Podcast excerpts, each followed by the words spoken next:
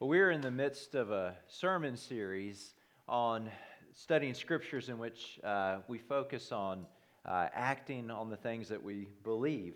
And I think one of the most important actions that we can do as Christians is to simply pray. Now, scripture, today's scripture passage contains some of, I think, Jesus' most familiar words. It contains the Lord's Prayer. Now, the Lord's Prayer is found in only two of the Gospels, here in Luke but also in Matthew. The version in Luke is, is shorter than Matthew's version, but it comes right after an episode in which Jesus had been praying. And one of his disciples came up to him and said, Lord, teach us to pray. And so, on that note, let's look at our scripture. It comes from Luke chapter 11. I'm going to read verses 1 through 13. And this is what the scripture says he was praying in a certain place, and after he had finished, one of his disciples said to him, Lord, teach us to pray, as John taught his disciples. He said to them, When you pray, say, Father, hallowed be your name, your kingdom come. Give us each day our daily bread, and forgive us our sins, for we ourselves forgive everyone indebted to us. And do not bring us to the time of trial. And he said to them, Suppose one of you has a friend, and you go to him at midnight and say to him, Friend, lend me three loaves of bread, for a friend of mine has arrived, and I have nothing to set before him. And he answers from within, Do not bother me the door has already been locked, and my children are with me in bed. I cannot get up and give you anything. I tell you, even though he will not get up and give him anything because he is his friend, at least because of his persistence, he will get up and give him whatever he needs. So I say to you, ask, and it will be given you. Search, and you will find. Knock, and the door will be open for you. For everyone who asks receives, and everyone who searches finds, and for everyone who knocks, the door will be opened. Is there among you is, is there anyone among you who, if your child asks for a fish, will give a snake instead of a fish? Or if the child asks for an egg, will give a scorpion? If you then, who are evil, know how to give good gifts to your children, how much more will the Heavenly Father give the Holy Spirit to those who ask of him? Amen. So I want to begin my message this morning seeking a little congregational participation. So I want you to talk and share some thoughts with me. I have a question for you, and the question is this Who taught you to pray and what did they teach you? So, who, who taught you to pray, and what did they teach you? And I'm open to all answers. Don't be bashful. Grandmother. Your grandmother. Okay. Terry, did I see your hand?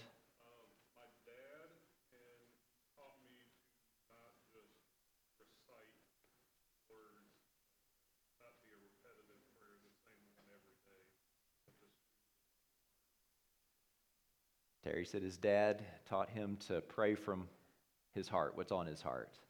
Yes. Oh, you, me. Okay. Well, thank you. I, I did not put him up to that.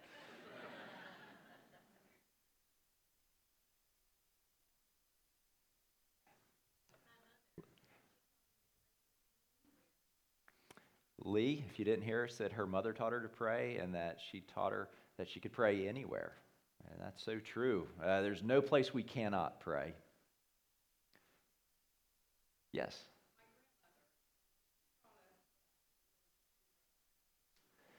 Your grandmother taught you that prayer is something that should be treated with great reverence.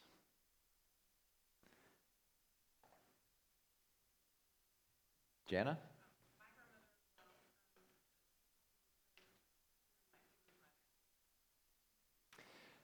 And you know, that fits in perfectly with the Lord's Prayer. Uh, you know, it begins, Our Heavenly Father. You know, that when I think about my own childhood, I, I remember that my family prayed together quite frequently. We always prayed together at the dinner table. And at bedtime, my mom would usually come and sit on my bed, and we would say together, Now I lay me down to sleep. I pray the Lord my soul to keep. If I should die before I wake, I pray the Lord my soul to take. Maybe you said that same prayer.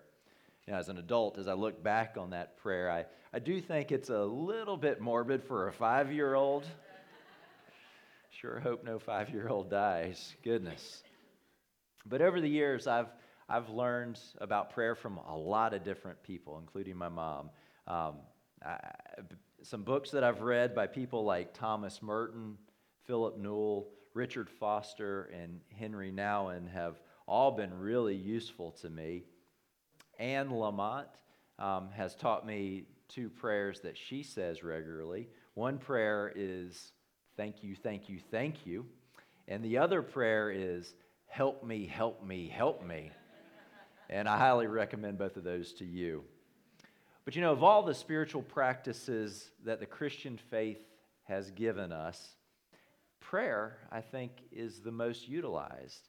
And I am really grateful for that. I'm grateful for that because the, the church needs us to be people of prayer. And prayer certainly lifts us up when we're down, it gives us guidance when we need direction, and it provides a space where we can celebrate the good things in life. Also, believe that there is always something more that we can learn from prayer and about prayer. Yeah, the Bible has a lot to teach us. Woven throughout the scriptures are various prayers by people like Hannah, David, Solomon, Jeremiah, Mary, Paul, and of course, Jesus.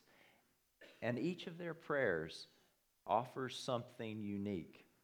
Now, in today's reading from Luke, Jesus teach us, uh, he teaches us to pray simply and directly to God as if God is our Father. God is our Heavenly Father.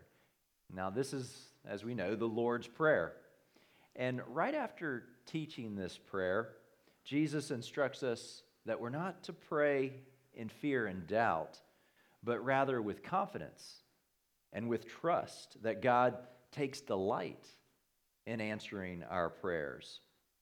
Now, as I mentioned a few moments ago, uh, the Lord's Prayer that we're looking at here in Luke is shorter than the version found in Matthew, and that's the more familiar one. Now, Luke's version contains only five petitions as opposed to seven in Matthew. But these five petitions are all important. The first two, hallowed be your name and your kingdom come, focus on God. And then the next three petitions for daily bread, for, for forgiveness of sins, and for being spared the time of trial, those involve asking for help in our daily life. So that's, that's one difference we see between the two different versions of the Lord, Lord's Prayer. Another difference uh, that we see in these two different versions is that in Matthew, uh, Jesus had been sharing various thoughts about prayer in general, and then he offered the Lord's Prayer as a modeled prayer. But in Luke, Jesus had been praying, and then he shared the Lord's Prayer in direct response to a question that one of his disciples had asked, uh, or a comment from one of his disciples. And that disciple had said, Lord, teach us to pray. Now, I, I do wonder why that disciple asked Jesus to teach him about prayer. That seems like a, a bit of an odd request from one of the disciples. You know, all of them had grown up in the synagogue, they had all grown up going to worship and hearing public prayers.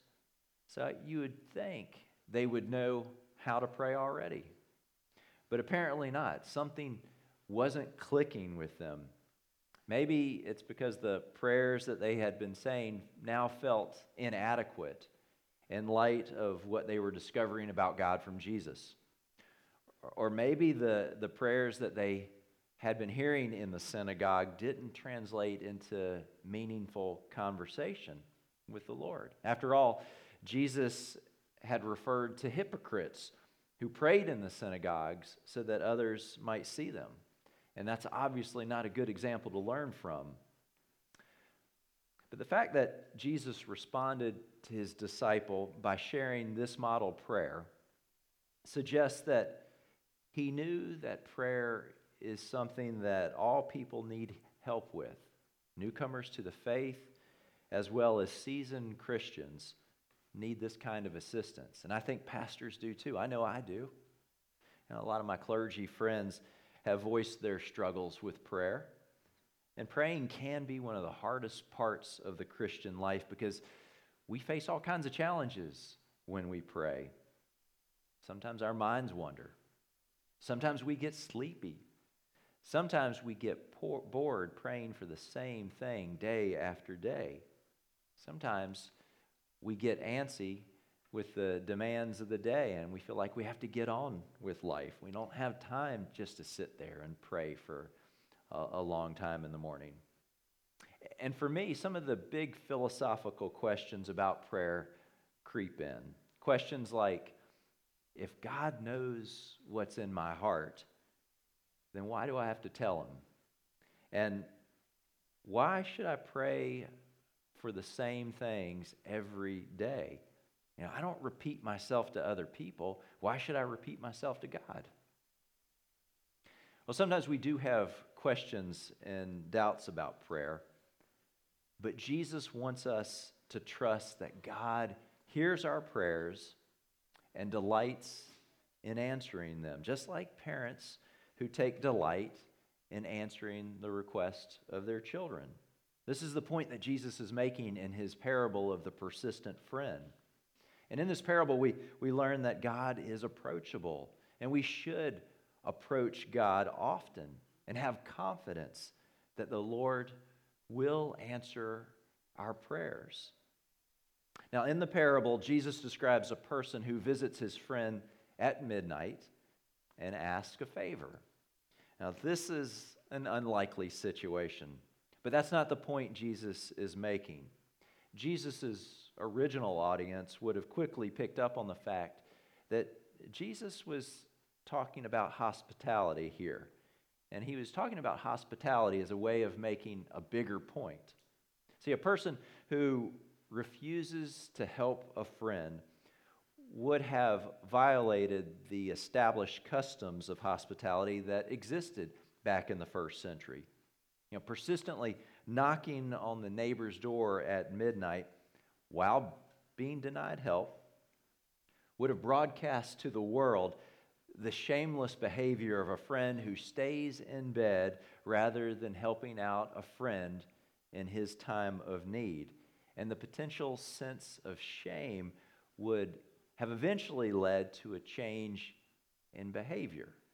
So, the point that Jesus is making is that even if a person acted like this and stayed in bed and refused to offer any help initially, eventually that friend would change his t- tune and do the right thing because of the persistence of the person asking for help. And I also think that he realizes that he's not going to get any sleep with his friend knocking on the door, so he might as well get up and help. Now, this parable illustrates for us the fact that God is eager to help. In fact, God is much more committed to help people in need than this friend in the parable. And that means we can have confidence when we pray. And we should be persistent with our prayers because God will give us what we need. Now, to overcome any doubts we might have about this, Jesus says, Ask, and it will be given you. Search, and you will find. Knock, and the door will be open for you. For everyone who asks receives, and everyone who searches finds. And for everyone who knocks, the door will be opened. Now, this teaching is not about treating God as if he's Santa Claus. That's not what it's saying here. God gives us what's necessary and what's beneficial for us, not whatever we desire. But when we have a true need, Jesus wants us to pray and trust that God will hear us and will answer our prayers. Now, it seems to me that Jesus originally shared this parable with people who were fearful.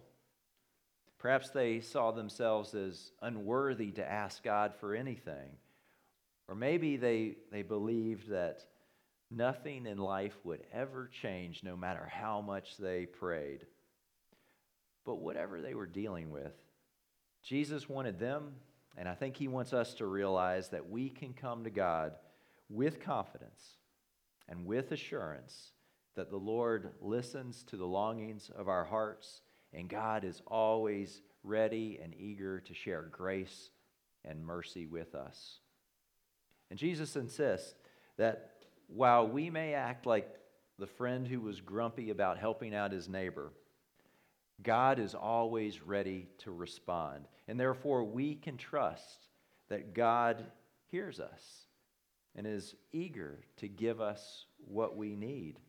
And Jesus promises that God will act in love on behalf of those who come to him in prayer. Now, I think we all understand that. We all understand that it's good to be persistent with our prayers. But what does this really look like? Now, what steps can we take to be more persistent in our prayer life? Are there certain practices or certain disciplines that we can cultivate? Well, for me, there are three ideas that come to mind that I'd like to share with you. And I think the first one is quite obvious, and that's with daily prayer. Let's remember that one of the valuable things that we find in the Lord's Prayer is that it reminds us that God is our Father who wants to hear from us every day. Question is, are we making time for prayer every day? If not, I want to encourage you to get into the practice of setting aside, just start with a few minutes to pray and to listen to God. Over time, you can build on this and, and, and work in more time into your schedule, and that will certainly deepen your faith. But don't be intimidated by this. You just have to start small. So when you wake up in the morning, you could simply thank God for a new day and pray that you will live out God's will. And even if you struggle to find the right words, uh, just start by reciting the Lord's Prayer. There's some really good things in that prayer. But the important thing to remember is to pray every day. Be persistent with your efforts. And persistence goes a long way. My son Owen used to wake up every morning around 5 in the, in the morning. Uh, every day, weekends, holidays, and even summer break. I remember the days when he would barge into our room and ask us what's for breakfast and if he could watch TV. Uh, greatest thing to hear at 5 a.m., isn't it? Well, we would usually tell him to go back to bed because it was way too early. But then he would return five minutes later and we would have that conversation all over again. And it would keep happening like every five minutes. Well, eventually, we let Owen watch TV. We did so not because we love him, not because we want him to be happy, but because we just wanted some sleep. But it goes to show that persistence pays off. It paid off for Owen. You know, in a similar way, Jesus encouraged his disciples to be persistent in their prayers to God. But unlike human parents, God actually takes great delight in hearing our prayers and answering them, no matter what time of day they may come. Now, a second step that we can take to be more persistent in our prayer life is to practice daily scripture reading. Now, this doesn't involve reading books about the Bible, like devotionals or uh, Bible study books or books of scholarship. Though those are all very important. But before you start reading what others have to say about the Bible and what others say about God, simply immerse yourself in the scriptures We do need to know as much about the Bible as we can. And when we read from it every day, our faith will may, be made stronger, fuller, and richer. I like to think of this as watering the roots of our prayer life because it shapes our hearts. The Bible teaches us what we should be praying for, and it helps us listen more carefully to the voice of God. And a third step that I want to suggest to you that um, will help us grow in our persistence in praying involves our daily relationships with others. You know, in small and large groups, we have the space where we can read scripture and pray together. We can ask questions and discuss answers. We can celebrate the victories in life and mourn over our losses. But we can do those things because we have a community around us, a community in, in which we can do so many good things together. And, and that community helps keep us accountable, and it helps us um, and guides us in praying for the right things. And that's, I think, one of the benefits of being part of a group of some kind, whether that's a Sunday school class, a life group, or a, or a prayer team. But praying with other people keeps us accountable, it keeps us committed, and it helps nurture and strengthen our prayer life. So, daily prayer, regular Bible reading, and praying with others are, I think, three steps that we can take to cultivate persistence in our prayer life. This isn't an exhaustive list. You may come up with some other things that will help. But just remember to not shy away from sharing your requests with the Lord. Let's remember that God takes great delight in answering our prayers. And no matter how many times we go to the Lord with our petitions, we can trust that God hears us and is eager to answer our prayers.